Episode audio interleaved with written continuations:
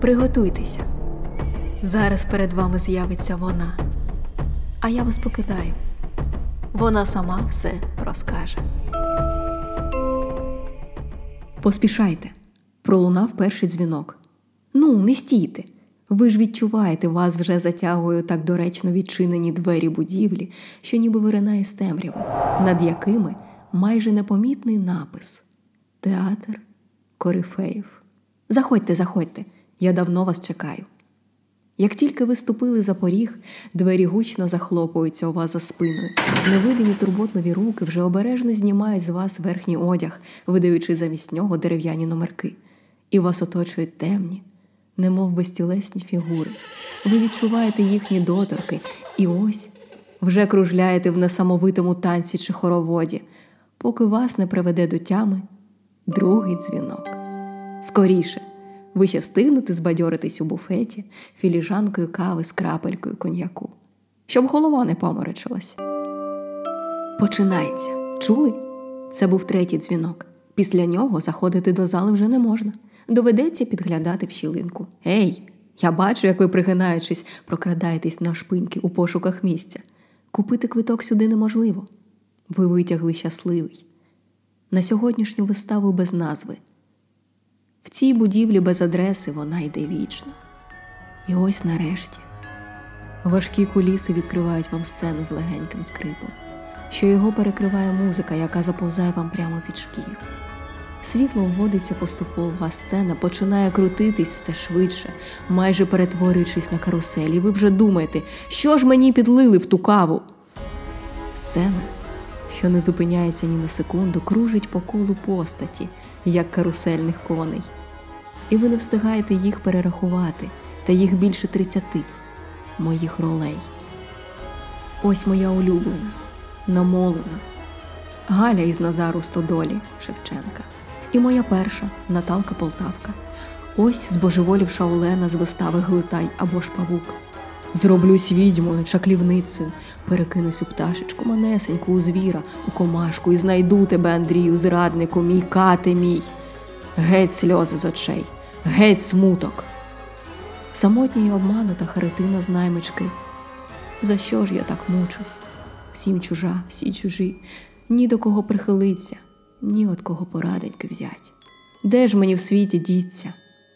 Їхні обличчя застиглі в одній емоції або не виражають нічого, бо їх може оживити тільки одна людина. Я постаю перед вами в центрі, і тут вам краще піднести до очей біноклі. Я всього метр п'ятдесят заввишки. Ви бачите перетягнуту корсетом талію, накинуту на плечі червону хустку. О, саме таку просив подарувати йому Лєв Толстой під час московських гастролей. На пухнастому волосі із вкрапленням сивини, вінок мельпомена з виноградного листя. Мої руки досі м'які і виразні, що, тягнучись уперед, легким жестом ламають четверту стіну. І я звертаюсь особисто до тебе. Так, так, до тебе, мій глядач. Ти думаєш, що знаєш про мене геть усе. Що нового я можу зараз показати чи розказати? Ну, жила, грала, любила, страждала. Але ж ви слухаєте не для того, щоб почути нове, а щоб відчути, правда ж? Колись Арістотель назвав театр задоволенням для слуху. Тож сьогодні ви будете слухати справжню Марію Заньковецьку, бо я є початок українського театру. І з кожним колом, яке робить сцена, я молодію. Час іде назад, аж поки зможе розпочатись. Дія перша Адасовська. У цій дії я народилася 4 серпня 1854 року у селі Заньки. І ось якщо ви знов уважно подивитесь у бінокль, то в юрбі селянських дітей побачите дівчинку з темним пухнастим волоссям, засмаглу й босоногу, що викрикує Вийди, вийди, сонечко, на зелене полечко, і далі починає придумувати віршики на ходу. Сонечко виглядає, кожного жучка благословляє. І сама вона, ніби переповнена промінням. Це я біжу з друзями на пагорб зустрічати сонце. Я тут своя, незважаючи на те, що панська дитина. Я молодша донька Маня у дворянській родині Адасовських. У невеликому, але чепурному маєтку творча атмосфера. Перед домашніми концертами, що їх влаштовували батьки для друзів, біготня і метушня. Няня, баба Сухондиха, причитає, заплітаючи моє скуйовджене волосся. А я все підскакую на стільці, бо ще треба підготувати костюм. І мої чорні півкола брів то злітають прямо під зачіску, то насуплено спадають на темно-карі очі. Моя міміка така жива, що я не встигаю ловити власне відображення у дзеркалі. Та посидьте ви з вашим личком, панночко, бурчить няня. А потім перша починає зворушено рюмсати під час мого виступу. Але нехай батьків соковитий баритон, що зливається з материним мецо-сопрано на цих театралізованих подіях в нашому будинку, не туманить вам голову. Костянтин Костянтинович Адасовський людина сувора і консервативна. Він служить суддею в Ніжинському повіті, і його вирок відносно мене буде таким: ніякого блюзнірства і лицедійства. Ну, хоч консерваторія, ніякої консерваторії. Розважати публіку це соромити весь старовинний рід Адасовських. І я не посоромила, я прославила але рідне село, з назви якого і створила пізніше свій сценічний псевдонім. Як бачите, народитись у дворянській сім'ї не означає, що тобі у всьому потакатимуть, проте гарна освіта гарантована. Тож я, присівши в реверансі, вітаю вас у приватному жіночому пансіоні Чернігова. Тут я вчусь 10 років. З усіх предметів мені передбачувано більше за все подобається музика, танці, пластика і пантоміма. Я люблю імпровізувати, звикаю чути про себе некрасива, але чарівна. І на публіці почуваю себе абсолютно природно. Вчителі сміються з моєї говірки, а викладач словесності, поет Микола Вербицький, серйозно скаже мені: Сцена це ваше покликання, пані Адасовська. За роки навчання я перетворююсь у граціозну молоду жінку, неслухняне волосся, складене в елегантну зачіску. Моя шкіра така ніжна така тоненька, що коли я граю перед класом роль Антігони, здається, її немає взагалі. Повернувшись із пансіону, я влаштовую домашній театр, граю у аматорському, у благородному театрі Ніжина, співаю в оперетках, в мене з'являються шанувальники, і серед них, дозвольте відрекомендувати, офіцер Олексій Хлистов. О, він вражений моїм талантом. Він обіцяє допомагати мені в моєму захопленні здійснити мою мрію, бо такий дар не можна приховувати на провинційних аматорських сценах. Словом, він знав, як підчепити на гачок наївну золоту рибку, не позбавлену марнославства. Але пройде не менше десяти років, ніж рибка сама почне здійснювати своє бажання.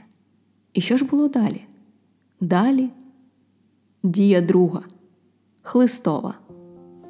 Ось мені 17, і я запрошую вас на своє весілля. Вінчаємося ми з Олексієм у Ніжині, святкуємо в заньках. Я подовго обіймаюся з матір'ю, братами, сестрою, подружками. Ідіть сюди, обійму і вас. О, няня Сухондиха знову плаче. Скоро розлука. Мій тепер вже чоловік від'їжджає служити у фортецю Бендери у далекій Бесарабії, і я їду з ним. Кажуть, він дуже мене любив. Кажуть, він хотів тримати мене в золотій клітці. А я скажу так: він був мені вірним, але не своїм обіцянкам. Після весілля виявилось, що погляди мого чоловіка мало відрізняються від поглядів батька, і грати на сцені для дружини офіцера це не найкраще заняття. Дружина має бути вдома, жінка в першу чергу господиня і матір. І скоро відбувається одна з головних подій мого життя. Ось ви вже бачите мене ніжно заколисуючою немовля, я тихенько наспівую. Спи, моє любе, сил набирайся, спи до ранку не просинайся. Та чому вам так моторошно від цієї картини? А, ви помітили, на руках мене не дитя, а обвуглене поліно. Це вистава любительського гуртка в Бендерах, де я граю жінку, що втратила дитину. Серед приголомшеної публіки сидить той, хто навіть у натовпі глядачів вміє бути центром уваги. Про такого кажуть коса сажень в плечах. суміш військової виправки і артистичної чарівності. Від його погляду провалюєшся кудись у безодню, об його вилиці можна порізатись, але все одно хочеться торкнутись. За його посмішку ладна віддати всі свої коштовності, а його безсоромно гучні оплески залишаються рум'янцем на моїх щоках. Так я знайомлюсь із Миколою Тобілевичем, актором-аматором і героєм-добровольцем, що скоро стає і героєм моїх снів. Звідки мені, гречній, заміжній жінці, тоді було знати, що колись він перетворить і моє серце на обвуглене поліно. Та якби не ця зустріч, моєю долею могли б лишитись виступи на любительських сценах у глухоманях на радість офіцера Хлистова. Микола вмовляє мого чоловіка написати розписку з дозволом мені грати у професійному театрі, і той хитро формулює: Розрішаю моїй жені, Хлистовой Марії Константиновні, виступати в українських спектаклях, якщо таковые будуть представляти. Пояснюючи це моїм помітним акцентом у російській мові, а насправді розуміючи, що Емським указом український театр був заборонений. Згодом я від'їжджаю. За чоловіком мені доводиться переїхати в іншу фортецю Свеаборг, на острів біля Гельсінгфорса. Зараз це більш знайоме вам місто Гельсінки. Країна ця мені дуже сподобалася. Страшна, але все-таки подобається ці скелі, ліси, вода такі гарні, що я цілими днями сиджу біля вікна і дивлюся на це. Пишу я у листі до Миколи Тобілевича. От Пітер так мені страшенно не сподобався, він наслав на мене страх. Все здавалося, що мене таку маленьку людину роздушать і замажуть в яку-небудь стіну. Я звикаю ділитися з ним своїми спостереженнями, думками і відчуттями, вписуючи все в рамки пристойності, звичайно, і підписуючись Ваш друг Марія Хлистова. Зрозуміло, що на таку живу натуру, як я, весь острів і фортеця наводять меланхолію. Спілкування тут досить обмежене, вершки суспільства, з якими мене знайомлять, мені не цікаві. Мене все тягне з когось покепкувати. Я знаходжу розраду у грі на фортепіано і в заняттях оперним співом у професора Гержималі. До нього мене супроводжує фортечний лікар Леп Явко, у якого я між ділом цікавлюсь, чи визнає він ефективність гірудотерапії. Той, хто оцінив би мій каламбур, зараз далеко. Як шкода. Оживляють повсякденність ревнощі чоловіка. Мої почуття до Миколи не лишаються поза його увагою, але драматична мізансцена, свідками якої ви стали, де Олексій під час сварки штовхає на підлогу вагітно мене, не входить у фінальний варіант сценарію мого життя. Тому зараз складно сказати, чи це не одна з легенд, що окутує мій образ. Але те, що я не зможу більше мати дітей, правда. У 1882 році я отримую запрошення вступити до української акторської трупи в листі від Миколи, що вже взяв сценічне прізвище Садовський, бо нещодавно з багатьма умовами було нарешті дозволено показ українських п'єс. І я поспіхом погоджуюсь, розуміючи, що це рішення принесе мені купу проблем щодо від'їзду. Ви ж пам'ятаєте, я дворянка але маю отримати вольну від чоловіка, щоб кудись поїхати. В мене немає власного паспорту. Моя особистість вписана у паспорт чоловіка. І знаєте, для мене в цьому є певний символізм. Пані Адасовська і пані Хлистова це вже минуле. Скоро має з'явитись нова я. Я подаю на розлучення, але жінці треба бути величезною оптимісткою, щоб вірити в його отримання. Олексій благородним жестом дає мені дозвіл на виїзд, але тільки на три місяці. Дорогоцінний час пішов. Отже, я покидаю чоловіка, покидаю Гельсінгфорс і поспішаю на зустріч новому життю, новому коханню і старій мрії. Антракт. Ймовірно, Марія Заньковецька, будучи в шлюбі з Олексієм Хлистовим, стала жертвою домашнього насилля. Зараз ця проблема перестала бути настільки табуйованою, як у 19 столітті, але, на жаль, нікуди не поділась. ЮНФПА Україна спільно з МВС та Національною поліцією за підтримки уряду Великої Британії розробили жіночий календар з таємною функцією виклику поліції, що вбереже у разі зіткнення з домашнім насильством. Посилання на застосунок ви знайдете в описі до цього випуску. І сподіваюсь, він не знадобиться. А антракт закінчується і починається дія третя королева драми Заньковецька. На початку дії, що стане фінальною, у Єлисаветграді я знайомлюсь з Марком Лукичем Кропивницьким. Ви, певно, знаєте, що його називають батьком українського театру, а я можу назвати своїм акторським батьком. Бо режисер для акторів це саме той, хто допомагає їм отримати сценічне життя, народитись у театральному світі, визріти та прозріти. Без режисера актор не сформований згусток здібностей чи таланту. Скелет, що має обрости м'ясом знань і досвіду, от товстою шкірою я так і не обростаю, до речі. Марко Лукич спочатку сприймає мене доволі скептично. Через мою зовнішність я знаю, що смішна і маю вигляд сполоханої пташки, але смішне і трагічне часто міцно поєднані. І вже після прослуховування режисер дивиться на мене зовсім інакше і каже: Тепер мені є для кого писати драми. І пташка розправляє крила. І щебечу про чудове життя, як колись та маленька дівчинка в заньках, що зустрічала піснями сонце, а тепер 28-річна жінка, оспівує свій довгоочікуваний світанок. Ось ви бачите мене на репетиції на підмостках Єлисаветградського театру. Наді мною примарами кружать ще не зіграні ролі, а я, розкинувши крила, купаюсь у променях сценічного світла і нового кохання.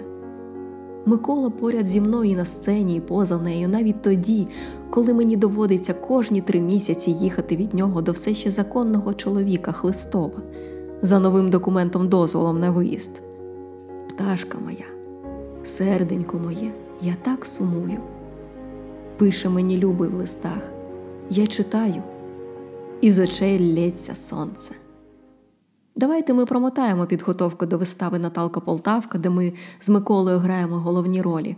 Та повірте, з таким складом трупи, як Михайло Старицький, Єфросинія Зарницька, брати Миколи Іван Карпенко Кари і Панас Саксаганський, це вже було видовище. Відлік мого театрального життя починається 27 жовтня 1882-го. Тоді ж вперше на афішах з'явиться моє вигадане прізвище Заньковецька, що стане одним із найвідоміших в українському акторському світі, а поки. В антракті я втрачаю свідомість від емоцій, у вухах шумить, я не пам'ятаю, чи співала я пісню, чи ні. Мені підносять то краплі, то вино, але вже в другій дії я опановую себе, щоб усвідомити. Ось вона я. Народилась. Мої легені заповнює нове повітря. Я стаю голосом безлічі простих жіночих образів. До цього вони були німі. Тепер же Галі, Наталки, Харитини і Катрі отримують моє сопрано, і драматичне, і комедійне, і мою говірку, і від'їжджають у велику гастрольну подорож разом зі мною. І в головній ролі Марія Заньковецька. Дякую, дякую. Знову тріумф, знову переповнені зали, квіти. Дякую, дякую. Зараз я змою грим і можна буде відпочити в готелі. Завтра буде час почекати на ранкові газети з відгуками і знову в дорогу. Ось міста пролітають повз вас: Чернігів, Харків, Одеса, Миколаїв, Полтава, аншлаги, оплески, квіти і все по колу. Ми, ті, кого назвуть корифеями, вивели українське мистецтво на новий рівень. Ми формували національну свідомість, ми підносили українське слово. І ми були людьми. Як ви знаєте, велике часто губиться серед дрібниць, сварок через зарплатню, через незручні умови. Трупа розпадається, ділиться на конкуруючі частини, мене перетягують зі сторони в сторону, бо моє ім'я стає запорукою теплого прийому всюди, окрім дому. Батько буквально викидає мене, дізнавшись, що я не тільки насмілилась поїхати від чоловіка заради лицедійства, а ще й живу у гріху з коханцем. Як ти, маня, могла пасти так низько? Моїм домом стає театр. Спочатку я отримую головні ролі, потім вже п'єси пишуться під мене. Всюди, де я граю успіх, квитки розбирають, то вкучка біля каси вирує питаннями. А Заньковецька сьогодні плакати буде? Так? Дайте десять квитків. Саксаганський про мене каже вона могла б сльозами затопити весь театр. Карпенко Карий про неї слово талант дуже слабеньке слово. Це геній сцени.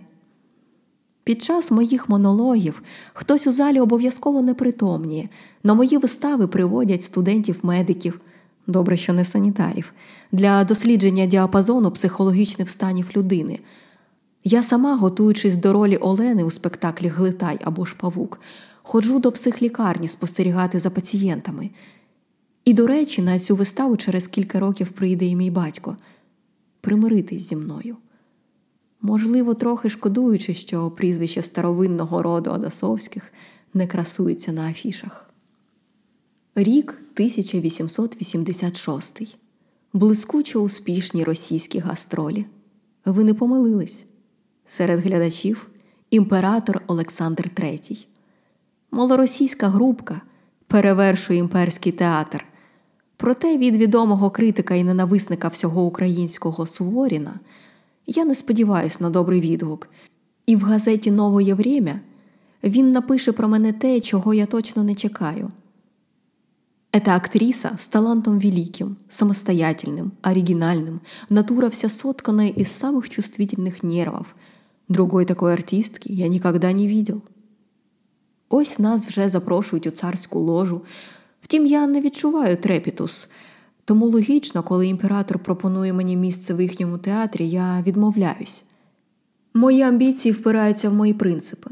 Я не їду шукати кращого життя до Петербургів. Моє краще життя проходить тут, в Україні. Хоч я розумію, що шекспірівських героїнь мені не зіграти ніколи. Репертуар українських театрів суворо обмежують. Овації, загальний захват, подарунки це частина мого акторського життя, але не більше, ніж постійні переїзди, бо стаціонарних українських театрів не було. Іноді доводиться тягнути важкі валізи пішки крізь бездоріжжя, інтриги, чвари і плітки. В театрі я знаходжу і найкращих друзів, і найліпших ворогів. О, як прекрасно співала сестра Миколи, Марія Садовська Барілотті, моя одвічна суперниця. Вона залишає театр ще дуже молодою, у 35, помираючи на сцені. Яка гідна смерть для акторки. А от з Ганною Затиркевич, Затиркевичка, як називали її між собою, ми конкуруємо хіба що у реготі після репетицій. Її комедійний талант викликає щире беззаздрісне захоплення. Зрозуміло, що і моє особисте життя стає публічним. У 1887-му Після п'яти років клопотань я нарешті домагаюся документа про розлучення. Для цього, вказуючи себе винуватицею, у папері зазначено, що шлюб розірваний через моє прелюбодіяння. Тому мені належить тепер сім років відбути у монастирі, а доти я не маю права знову вийти заміж. Господи, який сміх! Мій монастир і мій храм, театр. Тут я молюсь і сповідаюсь, і я хотіла би бути тут довічно. Тож з Миколою ми живемо разом невінчені, та думаю, що офіційний шлюб нічого й не змінив би. Після його першої, принаймні тієї, про яку я дізнаюсь зради, я хочу накласти на себе руки. Але я накладаю грим і виходжу на сцену грати з ним любов у спектаклях. Бо тільки там я ще в неї вірю, і мені не хочеться вертатись за лаштунки у реальність. Кожною новою зрадою він ніби відриває шматок моєї шкіри, і якось після вистави разом із гримом я знімаю обличчя, бо мені більше нестерпно тримати лице. Після чергової сварки посеред гастроли в Одесі я просто кидаю театр, а насправді його. А він закидує мене листами, як і колись. Тільки тоді це були листи кохання, а тепер листи виправдань і звинувачень водночас.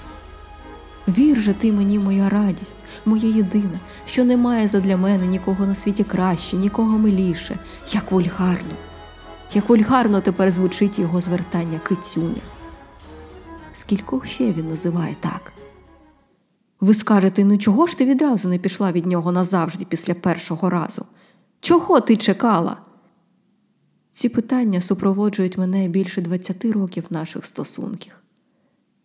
Та хіба я мушу відповідати вам сьогодні на все?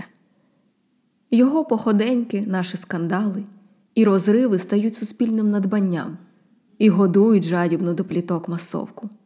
Нас обговорюють, нас намагаються примирити, його виправдовують, мене жаліють. То я занадто негарна для нього, то занадто геніальна для його крихкої чоловічої самооцінки, і для мене все це занадто. І врешті-решт ми розходимось. І ось 1900 рік. Вистава циганка Аза.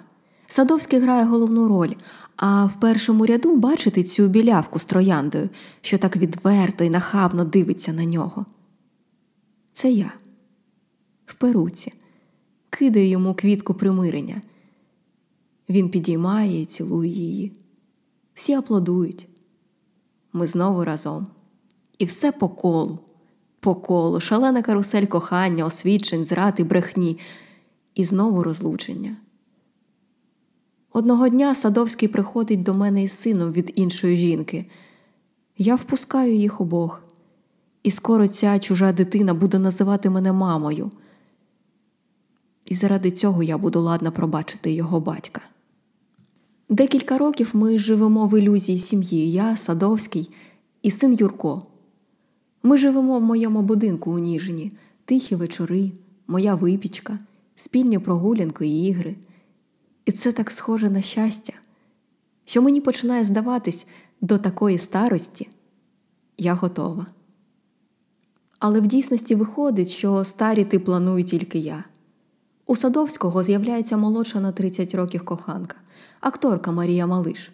Господи, та я вже грала і кохала, коли вона ще не народилась. Я вже легенда, я геній, я прима, а їй 24. І для нього цієї переваги достатньо. Жінка не може повернути собі молодість, а от чоловіку здається це цілком можливим. Варто лише підкорити якусь молоду дівчину. У 1909-му несподівано помирає син Юрко. Ця наша спільна трагедія із Садовським розлучає нас ще більше. Я остаточно його кидаю. Виходів на біс більше не буде. Якщо раніше я могла змусити себе повірити, що пробачила його, то тепер вже не могла б пробачити себе. Він переходить для мене у театр тіней. Я більше не бачу його, тільки обриси. Та знаю, що він завжди ходитиме за мною усюди. Та іноді дійсно матеріалізується під моїми дверима. Маню, пусти! Але я не пускаю. Він тільки тінь того, кого я колись любила. Ви скажете, і що в такої відомої успішної жінки не знайшлося більше чоловіка, який би її любив і поважав? Ну що ви? Шанувальників в мене багато, серед них Ілля Рєпін, Антон Чехов. Поговорюють, це мені він присвятив свою чайку. Тільки от мені не лишилося більше любові. Ви ж пам'ятаєте, замість серця обгоріли поліно, і я викинула його вслід Миколі Садовському як непотрібний реквізит. Пізніше я дізнаюсь, що він подався в Чехію, потім повернувся, але старіти все також не збирається. Його нова жінка молодша на 45 років. Що ж, сподіваюсь, це принесе йому щастя. Спасибі за все. Напишу в останньому листі. Арістотель писав про катарсис як про очищення і полегшення через мистецтво. І я його досягаю очищення через мистецтво. Тепер в моєму житті лишається тільки воно. Я працюю у різних театрах. У 1918-му організовую свій, у 1922-му мені перший присвоюють звання народної артистки. Ви думаєте, я скажу, що життя це вистава? О, ні. Справжнє життя проходить за лаштунками. Іноді мені здавалося, що я безнадійно заплуталася в цих кулісах, які спадають на мене важкими хвилями, але завжди йшла на яскраве світло софітів. На сцені я контролюю все, і сльози, і сміх, якими би щирими вони не були. А в житті змиряюся з тим, що не контролюю нічого. Моя історія закінчується на 80-му колі каруселі. Сцена зупиняється, і ви бачите мене саму. Наді мною примарами кружать мої зіграні ролі. Пора відпустити їх. Ось ви вже бачите, як вони розчиняються у повітрі. Харетина, Наталка, Галя Олена. Мене часто питали, де я навчилась так натурально вмирати на сцені, а я відповідала: у себе в заньках. Там умирали просто, як йшли відпочивати після важкого життя. Здається, прийшов час відпочити. До наступної вистави. По скриптум. Марія Заньковецька присвятила українському театру більше ніж 40 років свого життя. Також вона снялась у двох фільмах, але жодна плівка не зберіглась, на жаль. Останні роки свого життя Марія Заньковецька жила з родиною своєї племінниці у Києві, в будинку по вулиці Великій Васильківській, і майже не виходила через хворобу. Вона померла 4 жовтня 1934 року і була похована на байковому кладовищі біля Миколи Садовського, який помер роком раніше. Ось такий фінал. Пишіть свої відгуки про цей випуск, підписуйтесь на подкаст, щоб не пропускати нові, а також на сторінку в інстаграмі. Дякую, що слухаєте.